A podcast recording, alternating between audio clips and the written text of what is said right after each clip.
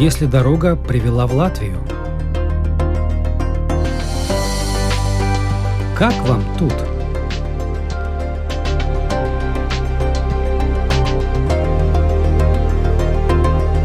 С каждым годом наше общество становится все разнообразней. Не только мир открыт Латвии, но и Латвия миру. К нам приезжают учиться, работать, выходить замуж или жениться. Приезжают в поисках безопасности, свободы, стабильности, покоя. Иными словами, в поисках лучшей доли. И остаются. Кто они? Эти гости, вдруг ставшие соотечественниками. Как относятся к Латвии? Какой видят нашу страну? Почему решили осесть именно здесь? Об этом новая программа Латвийского радио 4 «Как вам тут?».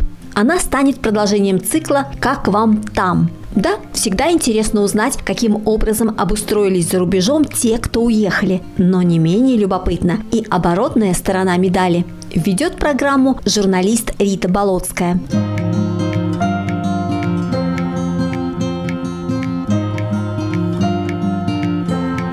Знакомьтесь, герой первого выпуска – врач-ветеринар Владимир Гобзем. Он родился в Новгороде, вырос в Беларуси, учился в Санкт-Петербурге, а после долго работал в Москве. Уже 5 лет Владимир живет в Латвии. Он репатриант, как можно догадаться по фамилии. Уже получил гражданство, и в латвийском паспорте фамилию наконец написали согласно правилам грамматики латышского языка, так, как она звучала у многих поколений предков, с буквой «С» на конце – Гобзем.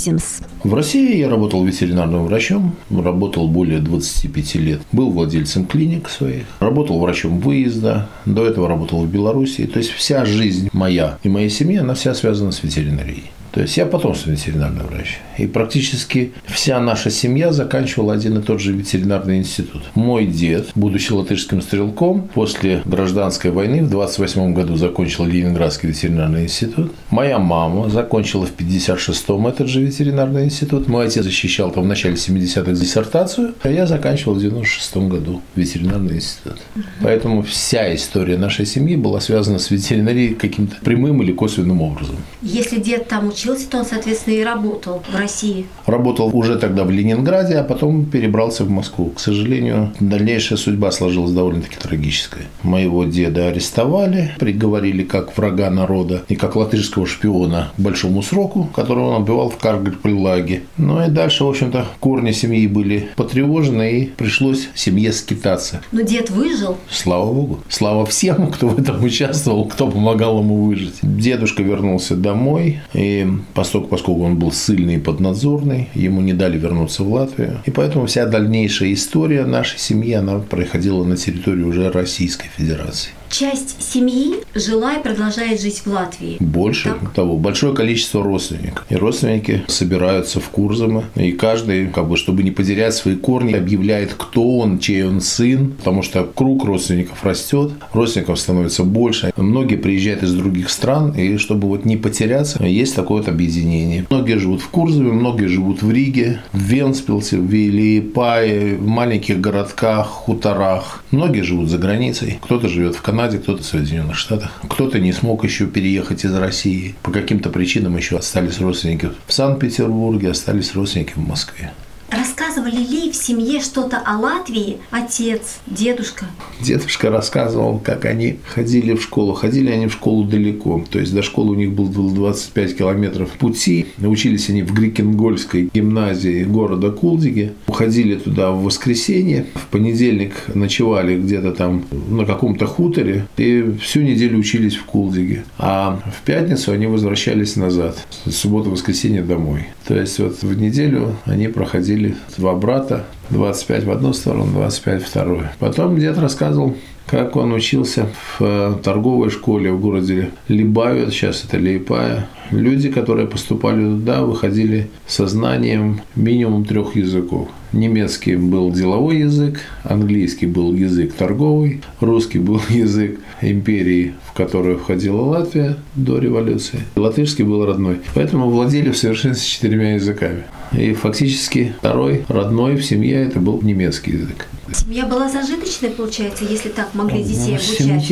Семья была очень трудолюбивая. Невероятно трудолюбивая. прадед. Есть такое предание, что он выбросил во время революции 1905 года полковника из коляски, и поэтому их выгнали из города Лиепая, и они поселились недалеко от Кулдиги. И после того, как они поселились, вели сельское хозяйство. Не были они очень зажиточными, но были очень трудолюбивыми. И одна из первых машин в Курземе была у них, порт сборки Латвии, на котором они работали. Гараж сохранился до сегодняшнего времени от этой машины, и гаражу, получается, уже больше 100 лет. Дом сохранился, в котором жили все.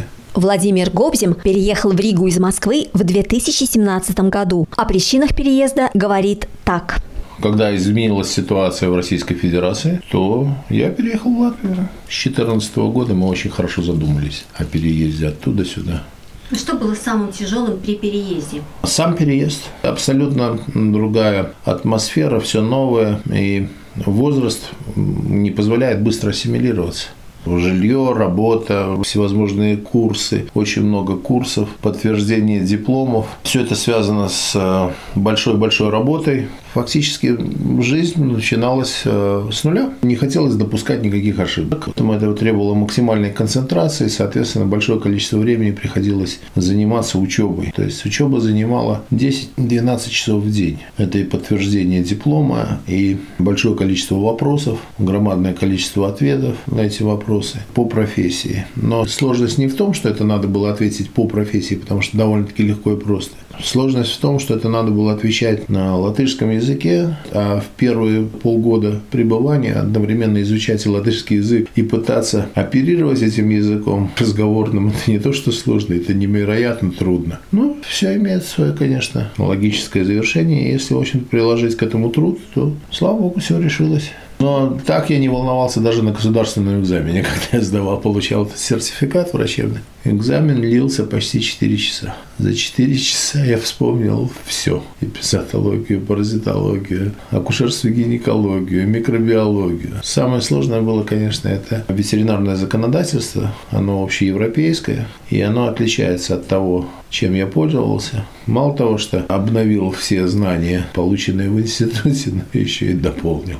Довольно-таки сложно было найти работу изначально, сложно было переучиваться. Многие вещи, которые, в общем-то, допускались в Российской Федерации, они не приняты к работе здесь. Какие-то правила совершенно другие препараты, другой подход лечебный. Но и к этому ко всему надо было привыкать, фактически заново переучиваться. Неужели различие настолько велико? Фармакологически невероятно большое различие. И большое количество препаратов, которые применяются именно в России, оно не применяется здесь. Здесь работает очень жесткое законодательство, которое дифференцирует медицинские препараты от ветеринарных. И выбор врача довольно-таки серьезно ограничен всевозможными регулами и правилами, которые продиктованы государством. С одной стороны, это создает благоприятные условия для нераспространения устойчивых штаммов среди животных. С другой стороны, это хорошо связывает руки врачу. Очень мало места для маневра. И приходится, в общем-то, жонглировать каким-то небольшим количеством препаратов, вместо того, чтобы использовать более широкий спектр.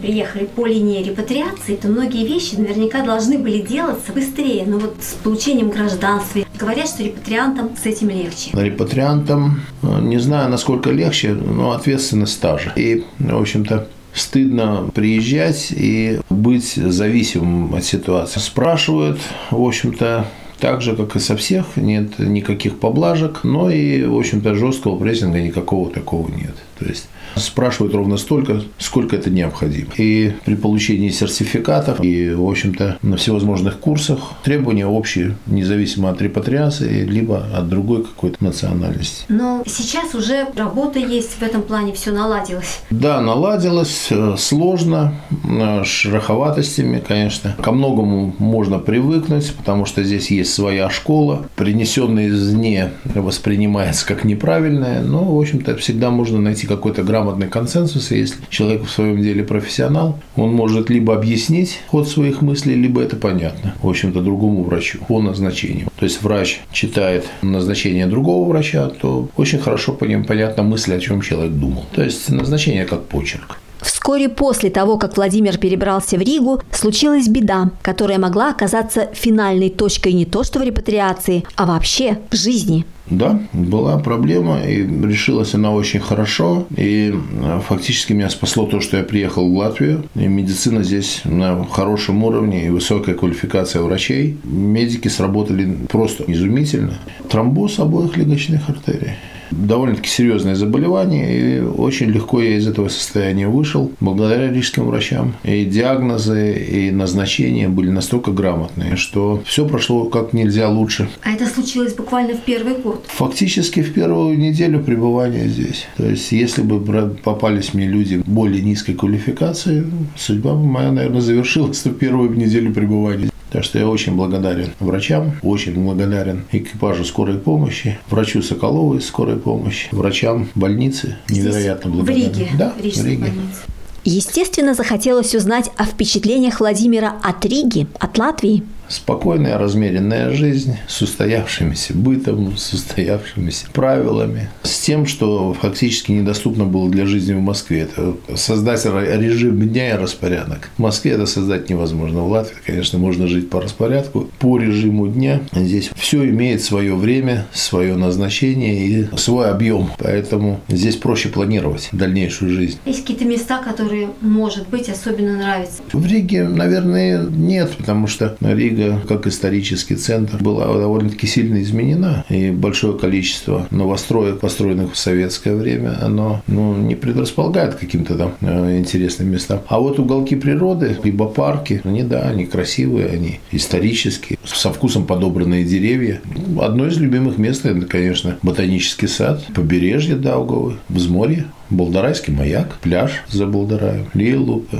Не жалеете, что вы вообще сюда приехали? Нет, абсолютно не жалею. Латвия, конечно, довольно-таки сложная жизнь, и начинать с нуля довольно-таки сложно, но абсолютно не жалею. Во-первых, здесь совершенно другой уровень свободы. Здесь нет мощного государственного давления, политического давления никакого нет. Здесь нет никакого религиозного прессинга. Здесь есть свобода вероисповедания, и она ощущается. Здесь есть свобода перемещений, здесь есть свобода выражения своих действий, свобода выражения мыслей. И здесь, в отличие от Российской Федерации, работает закон. Поэтому жить здесь намного проще. Можно сказать, что вы себя ощущаете латышом или нет? Конечно, конечно. Я латыш, но длинная жизнь в Российской Федерации, она все-таки на менталитет оказала какое-то действие. Но все-таки, конечно, ощущаю латышом. По-другому и быть не может. Да, конечно, и корни, и культура, это все-таки какое-то, более родное. И психологически намного проще воспринимается, чем что-либо другое.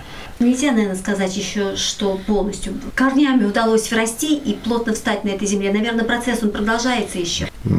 Я себя не ощущаю перекати полем здесь, да, и не ощущаю себя полностью вросшим. Просто здесь комфортная жизнь, абсолютно комфортная жизнь. И, не знаю, корни немножко по-другому, наверное. Это длительное какое-то формирование родов или длительное формирование родственных связей, без которых ты себя очень плохо ощущаешь. А здесь я как одно из зерен на свое поле. И вот живу среди таких же зерен, как и сам. То есть они дают какие-то всходы, но я не знаю, какой я всход могу дать. Я такой же, как и все. Поэтому я чувствую себя просто нужным зерном на своем месте, в своем поле.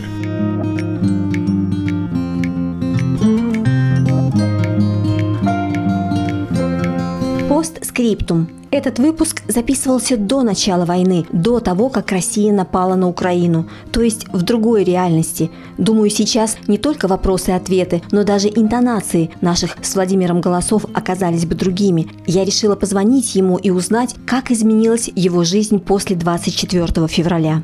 Фактически волей одного человека жизнь изменилась кардинальным образом. Рвутся связи межгосударственные, межличностные, финансовые, экономические. То есть 24 число фактически подвело мир к той черте и, в принципе, наверное, каждого человека, после которого там было до и после. Многие друзья мои пытаются уехать сейчас из Российской Федерации куда-то в третьи страны, чтобы потом куда-то перебраться. Желание им помочь и практически невозможность осуществимого, оно создает напряжение душевное, финансовое, экономическое, потому что в этом участвуешь как можешь. Наша клиника, мы стали принимать людей, беженцев из Украины с животными бесплатно, помогаем бесплатно. Помимо этого, я знаю, что вы ездили конкретно за беженкой из Украины в Сувалки на границу Литвы и Польши. И на пикете я тоже вас видела. Безвыходной ситуации, билетов сейчас нет, поток громадный. Нашим знакомым надо было помочь, просто привести человека в возрасте. Съездили, забрали человека.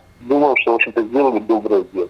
Я думаю, у каждого человека, у которого есть какая-то малейшая ответственность перед другими людьми, потому что человек, в общем-то, этим не отвечает за жизнь, жизнь для него надует. Героем первого выпуска программы «Как вам тут» стал врач-ветеринар Владимир Гобзем. Вела программу журналист Рита Болотская.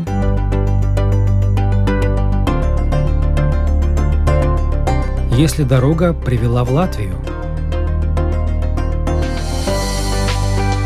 Как вам тут?